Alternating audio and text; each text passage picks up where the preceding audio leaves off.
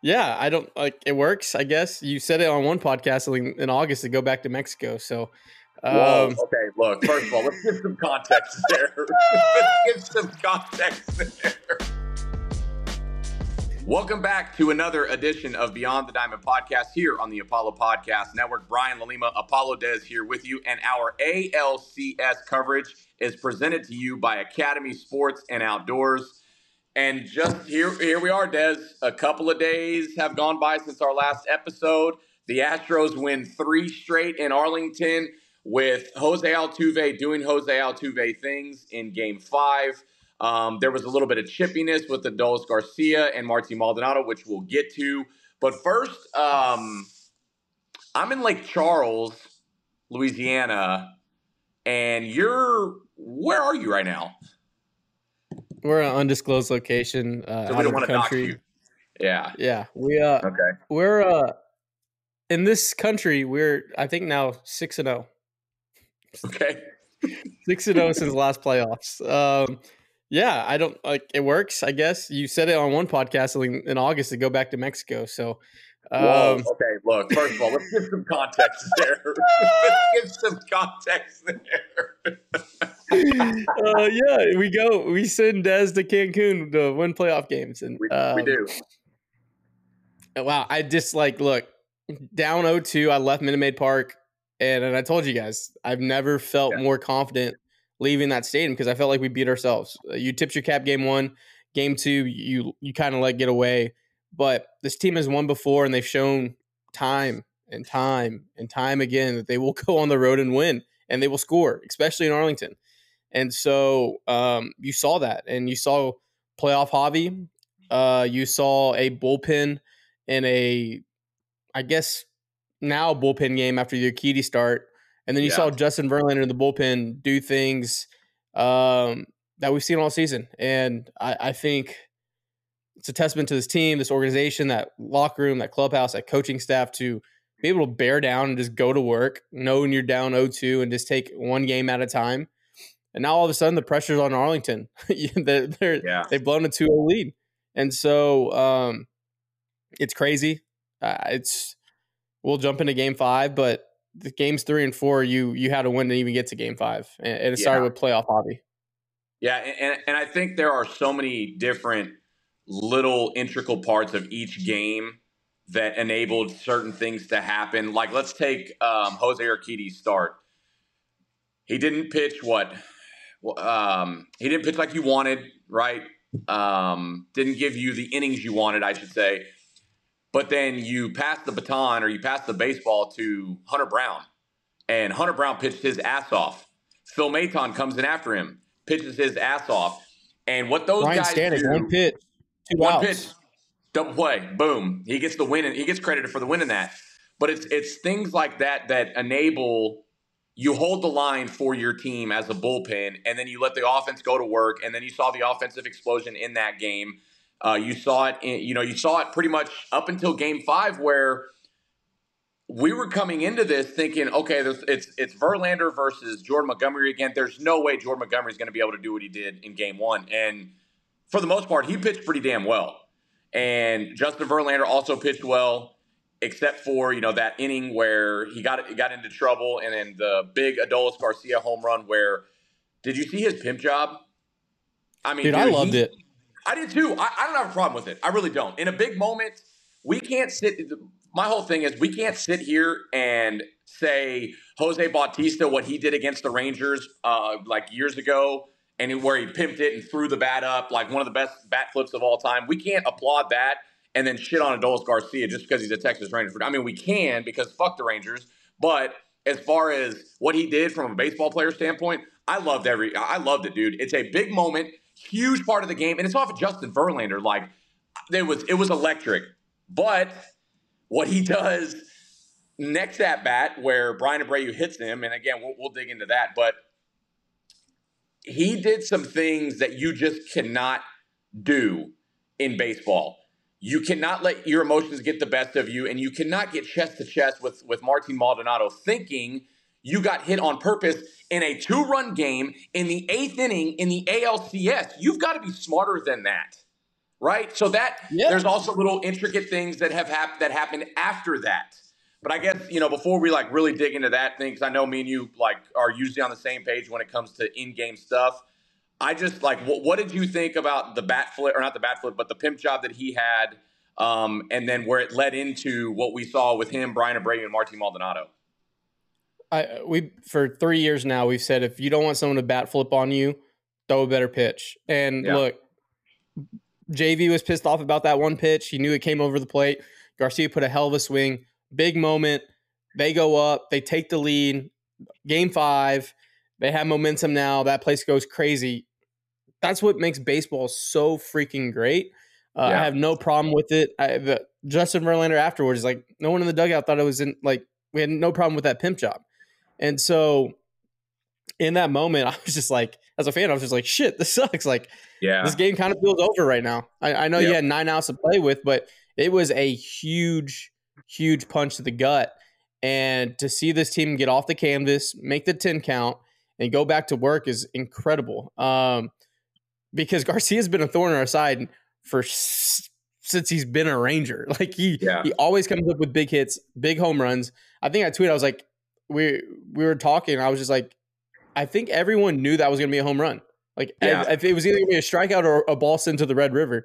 And so also leading up to the dust up, it's been a whole year in the making. It's been chippy from the get-go, from the offseason with the Rangers taking shots at the Astros coming off winning the World Series, the Rangers spending all that money. It just started then and in the games. And it's, if you haven't been watching Astros Rangers, it's legitimately turned into a rivalry this year for the first time ever, because both teams are actually good finally at the same time.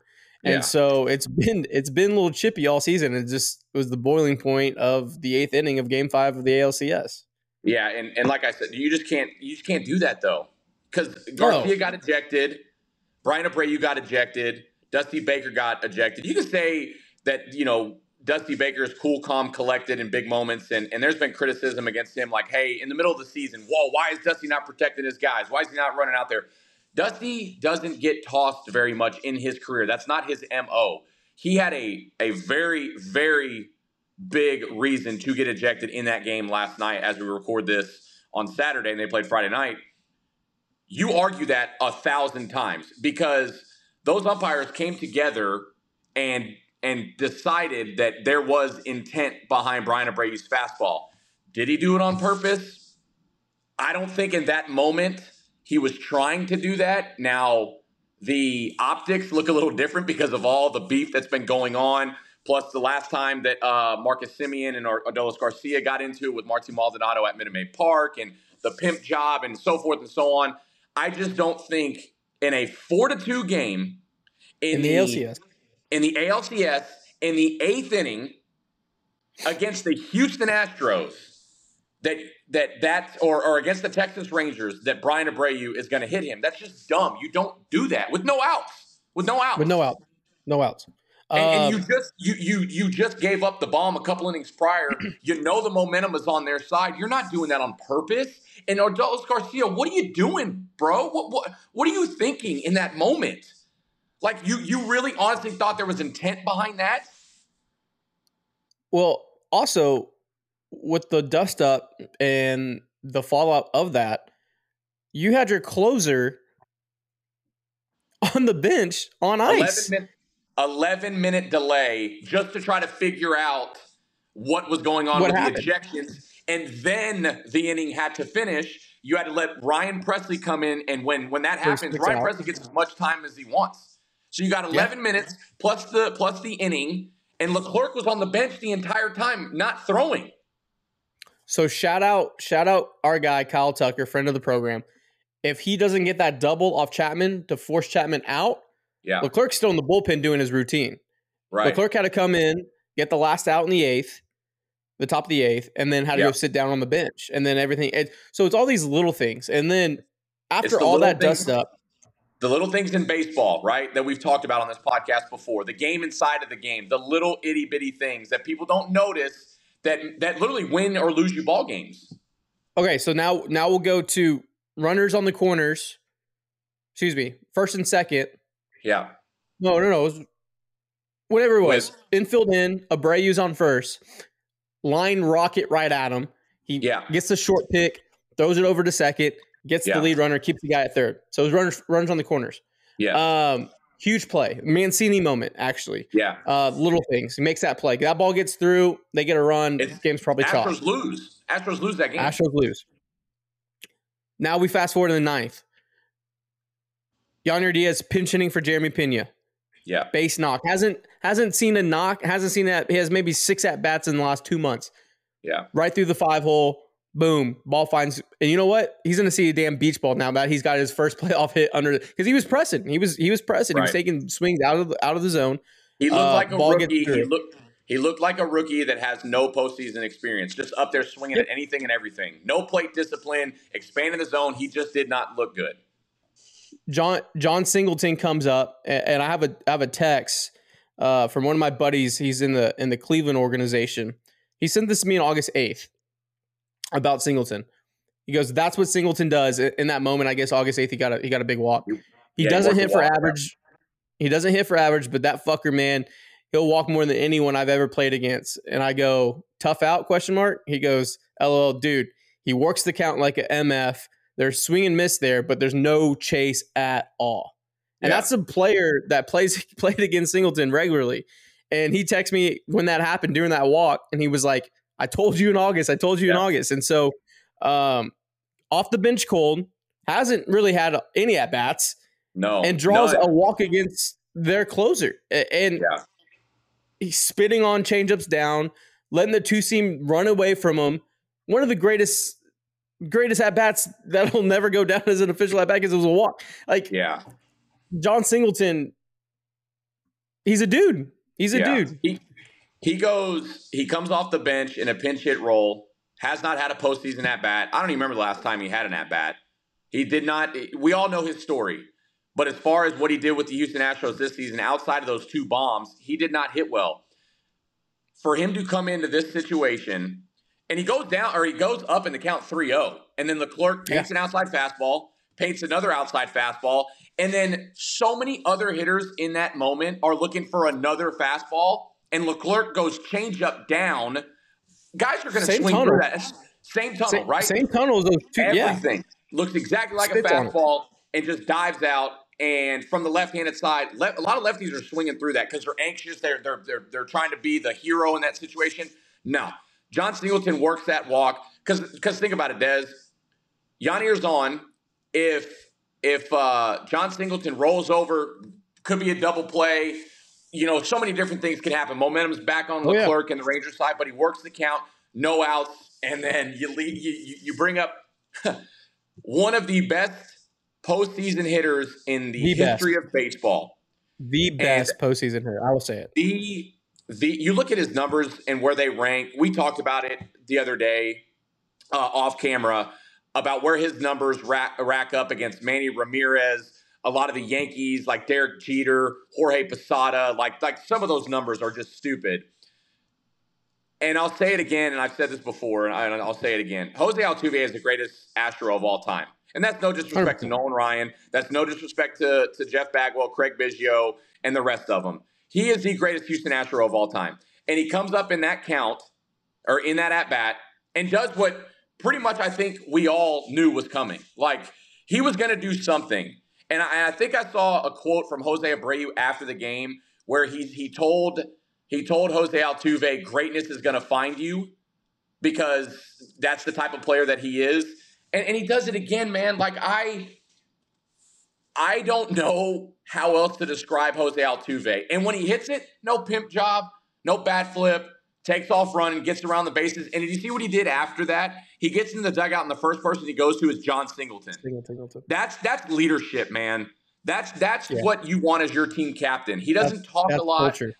Right. And then after the game, there's another quote from him where he's talking about Yonir's at-bats and John Singleton's at-bat. He's not even talking about the home run because all he ever does is talk about his team, the team. It's never about Jose Altuve. It's always about the team. That's a leader. That's what you want as your captain. I think the the really, really cool thing out of these 7 and continued years of this golden age is that there's going to be generations of our generation, the next generation, the little kid generation, all the baby generation, all these different generations be wearing 27 forever. Yeah. Like how the millennials wear 7 and 5, 27 is going to be worn forever in the city of Houston. Yep. And it's never going to be worn by an Astro ever again. Nope. Because the moment he retires, that jersey's retired.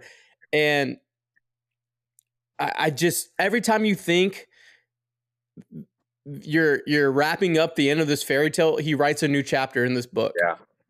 No matter what. And it's going to keep going. It's going to continue to go. And in that moment, you never want to expect a baseball player to do something because baseball's so damn hard and it's a game of failure.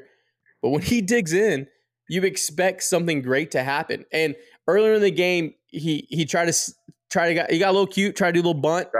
He just got cute, bad at bat. He'll probably say that.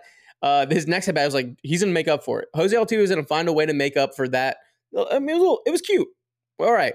If he gets that bunt down, he probably looks good because Tucker scores because Josh Young is playing back. But it didn't. It was an out. His next at bat, he hits a top spin liner straight to Carter. And I think this is what kind of messed with Carter, because Carter had a good beeline to rob it. And for a split second, I thought he did get it. That previous bat, if you go, it's kind of the same exact spot. It was a top spin. Mm-hmm. Would have been a double if it got over Carter's head, but Carter caught on the wall. I think Carter may have thought it was another top spin where he didn't time his jump as well as he should have. But the guy just makes up for whatever mistake that happens and swings himself into a chance to only win one game in Houston and to go to another World Series. It's remarkable. It is truly. I'm out of words when you talk about Jose Altuve.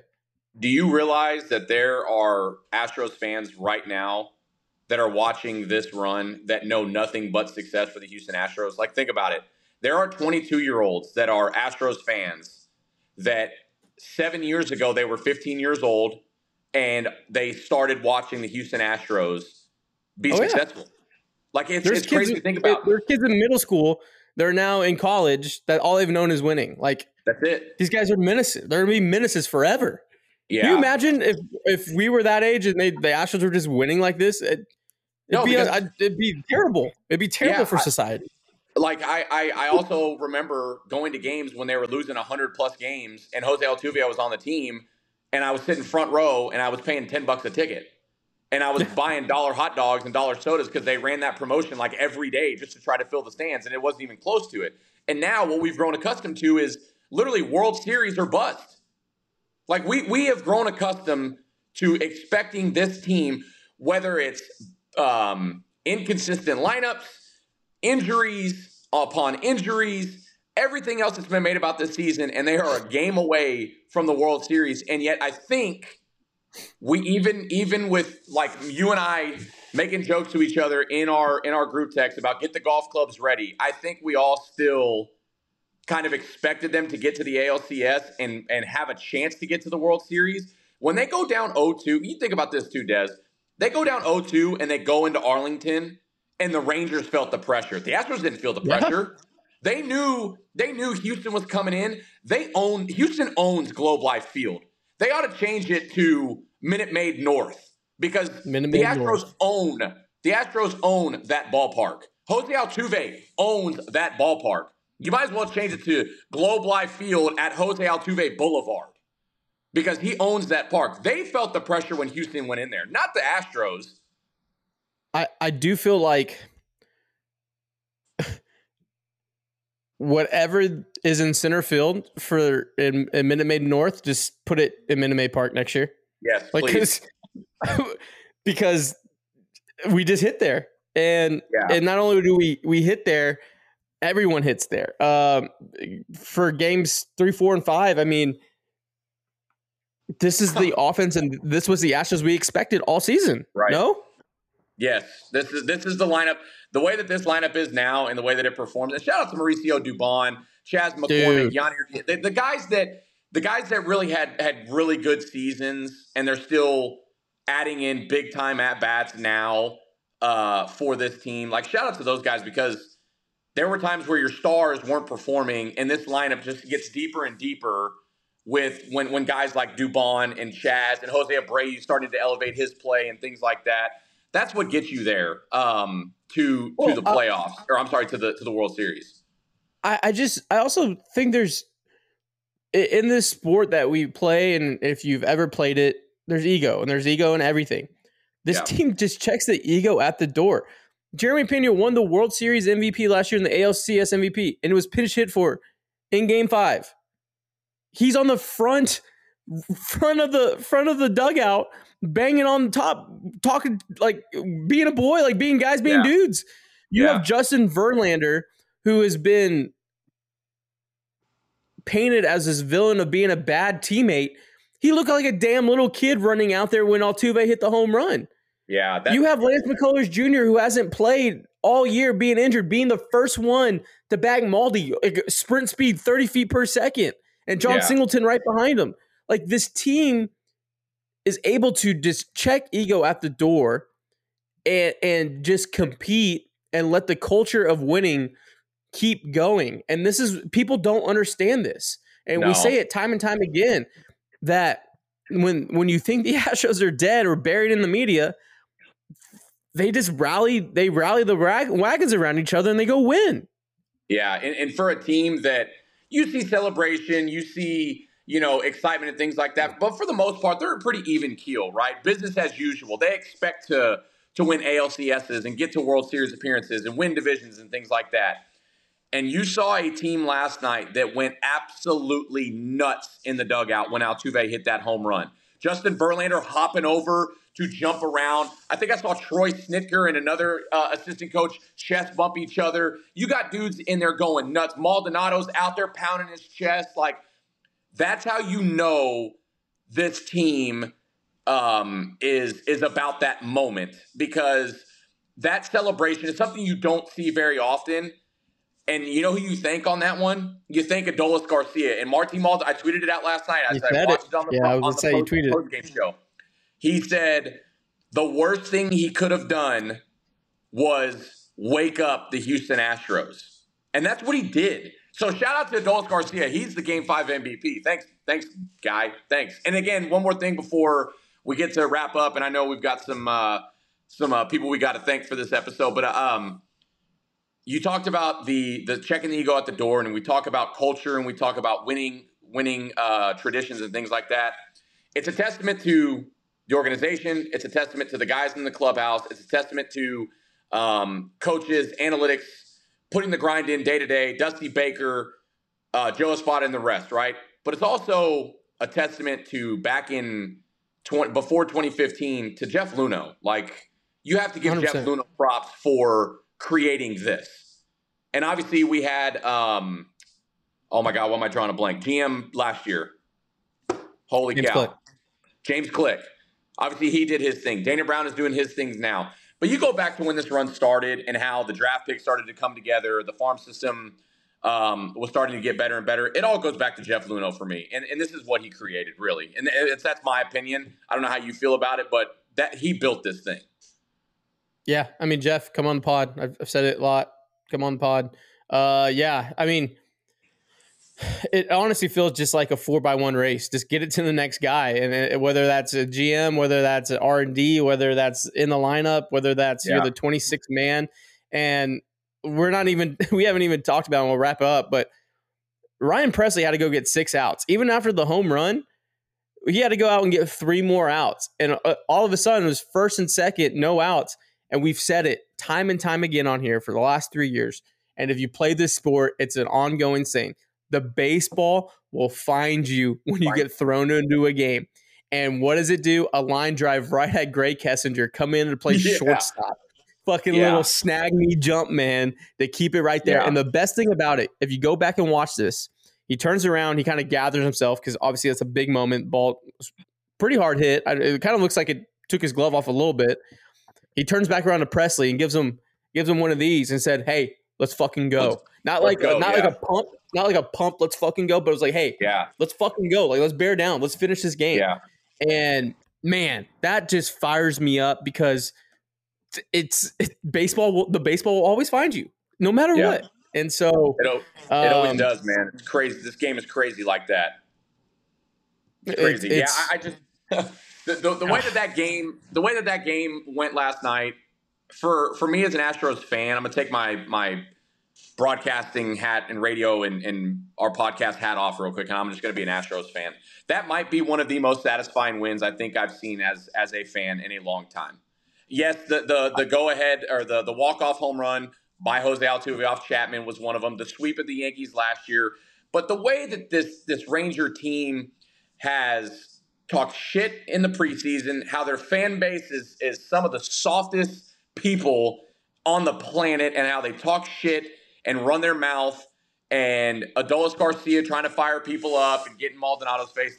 Last night might have been one of the most satisfying wins I think I've seen as a fan, or at least in a long time.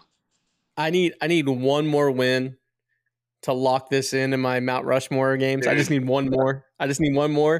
Just to lock this game in. But I mean, we didn't even talk about Breggs. Breggs getting on Montgomery and like getting us out in front early. Like with a solo blast. Yeah. That's another. It's all these little. It's the game inside of the game, man, and all the little things that equal so many different wins. And it's been in pretty much every game, like we hit on earlier. But let's get a real quick preview into Game 6 back at Minute Maid Park. Framber on the mound. But before we get to that, Des, I know we got to talk about Zing Zang and a couple others. Yeah, Zing Zang. We're Zang responsibly. If you've been watching on our YouTube channel, the boys have been live streaming the games. I think we're now 8-0 on stream, going back to last year. So I think we're going to continue that little streak. They've been zanging responsibly. They're blazing Bloody Mary mix pre-made with vodka. So shout out to Zing Zang. Shout out to Big City Wings, Houston's wing joint, Apollo's wing joint, their family. Obviously, if you've been following us at Apollo, you know that we're big fans of Big City Wings. They've always taken care of us. They always take care of all the community members of Apollo. Look at BigCityWings.com to find one near you. Tell them Apollo sent you. And Celebrity Mint. I've been able to spend a lot of time with Kenny and Matthew Duncan.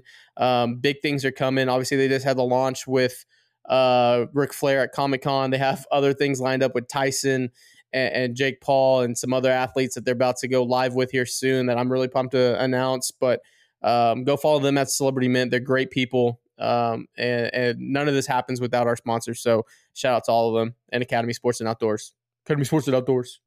Let's look ahead to Game 6. Framber Valdez on the mound. They're back at Minute Maid Park. Nathan Uvalde is going to be going for the Rangers. I'll just say it first. I think Framber Valdez rights all the wrongs from his poor outing so far this postseason. He tossed a 7 strong. They beat the Rangers, and they go back to the World Series. Game 6. That place is going to be rocking. Place is going to be rocking. Yeah. I wish I was there. God dang it. Where are you again? Cancun does. Okay. Yeah. What Framber? Like it's I hate saying it, but what Framber are you going to get? And if you get good Framber, the series is wrapped. You get bad Framber, you're going to be able to be in a shootout. And I'm leaning more to having seen the good Framber like you. I see a 6-inning performance, and you know we're like, all right, he's back, but he's got to show it to me. Like he really does. He's got to establish his sinker down. I was talking with, like I said on the last episode, someone well respected, and when he's not throwing that sinker down for strikes, they spit on everything down, and they just look for pitches up in the zone. And you can't let this Rangers offense key in on one thing. When you make this offense for the Rangers uncomfortable, that's when the strikeouts happen. That's when they start getting out of the zone. We saw it with Verlander early. A lot of first pitch swings, a lot of infield pop-ups, a lot of swinging outside of the zone, getting them out of their approach. When you get them looking for one location and when that's up, that's when there's damage. And so Framber really needs to establish that sinker down, not so being worried about throwing 98, throw 94, throw 95, and let your off-speed play off that. You get that, and we're celebrating on Main Street tomorrow night. I think it happens. I think he pitches well. I think we'll see good Framber on Sunday night. Let's hope so. We need it. You know what? If not, then short leash. Short leash in Game 6 for Framber, and then let JP France roll. I'm ready, yeah. I think Hunter and JP are hot early. Like, yeah, we're not messing around tomorrow. Yeah, I'm with you. And then obviously Javier. Don't let it get to a game seven. I don't want to see Javier. I don't want to see Javier pitch the series. No. The next time I want to see Javier pitch is in the Fall Classic. So yeah, do your job, Framber. Like, you've been here before. He legitimately should have been the World Series MVP last year with the 2 wins and the way he pitched. It's not a big moment in the sense of he's been here before, just like all these other Astros. I'm pumped. I'm ready. This is why you play the game, and you're 1 win away from another World Series. I'm pumped. Let's go. I'm telling you, man. Oh my God. If and when we'll talk about it. Yeah. We'll save it. All right, that's gonna do it for another edition of Beyond the Diamond Podcast. Our ALCS coverage is presented to you by Academy Sports and Outdoors. I'm Brian Lima. He is Apollo Dez. Dez, you got anything before we get out of here? Josh, take us out. Yeah, Josh, take us out, Josh. Take us out, producer Josh. Nope, not here. No, oh, I don't think it's. Nope. Let me see if I can mimic Josh. Let's see. That's gonna do it for Beyond the Diamond. I am Josh. He is Dez, and that's Brian. And thanks for listening and watching. Okay, bye. Like, subscribe, Straight bullet. He's not even here to defend himself. That was not even a ricochet shot. That was a clean kill. Peace. Love you guys.